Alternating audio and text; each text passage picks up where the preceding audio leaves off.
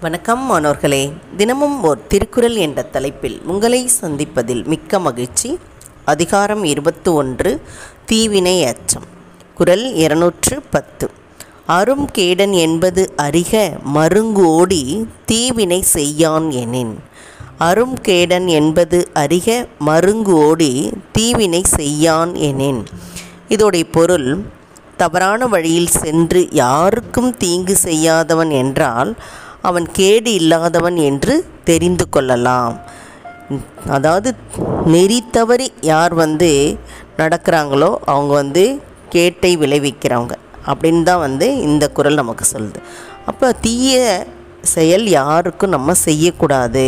செய்யாமல் இருந்தாலே அவன் கேடு இல்லாதவனாக ஆகிவிடுவான் அப்படின்னா. இப்போ உதாரணத்துக்கு தர்மர் வந்து நேர்மையானவர் தான். ஆனால் அவர் வந்து என்ன ஆகிட்ட காட்டுக்கு போக வேண்டிய ஒரு சூழ்நிலை வந்துச்சு. ஏன் அப்படின்னு கேட்டால் சூது என்ற ஒரு விளையாட்டை அவர் விளையாடினார். அப்படி தீய செயலில் ஈடுபட்டதுனால கா நாட்டையும் இழந்து காட்டில் வாழ்ந்து அதற்கு பிறகு தான் என்னாச்சு? அந்த நாட்டை பிடிப்பதற்காக பாரத போரே நடந்தது இல்லையா? அதனை இந்த தீய செயல் தான் அவருக்கு கேட்டையே விளைவித்தது. அப்போது கிருஷ்ணர் கிட்ட ரொம்ப வருத்தப்பட்டு சொல்வார் நான் வந்து சூதாடினால தானே இந்த நிலைமைக்கு வந்துட்டோம். இது மாதிரி யாராவது ஒருத்தர் வந்து தீய செயலில் ஈடுபட்டிருப்பாங்களா? அப்படின்னு வேதனையோடு சொல்லும்போது கிருஷ்ணர் சொல்வார் இதுக்கு முன்னால் ஒரு அரசர் என்ன செஞ்சுருக்கிறாரு? இதே மாதிரி சூது விளையாடி தோற்றுருக்காரு.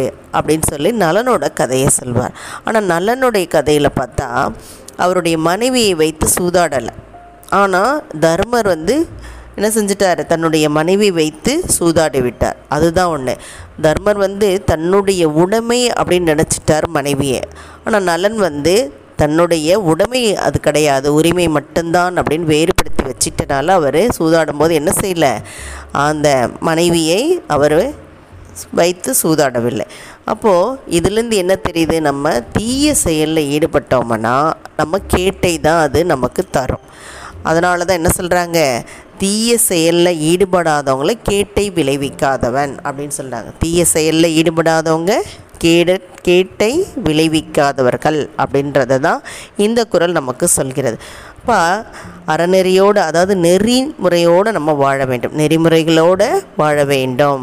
யாருக்கும் தீமை செய்ய எண்ணக்கூடாது அப்படின்றத இந்த அதிகாரம் முழுவதுமே நம்ம பார்த்துக்கிட்டே வந்தோம். அதனால் அடுத்தவருக்கு ஒரு சிறு தீங்கை கூட நாம் செய்யக்கூடாது என்பதை மனதில் கொள்ள வேண்டும் என்று கூறி உங்களிடமிருந்து விடைபெறுவது ஐடிடி திருப்பத்தூர் மற்றும் இரா வனிதா தமிழாசிரியை காரைக்குடி. நன்றி நன்றி மாணவர்களே நன்றி.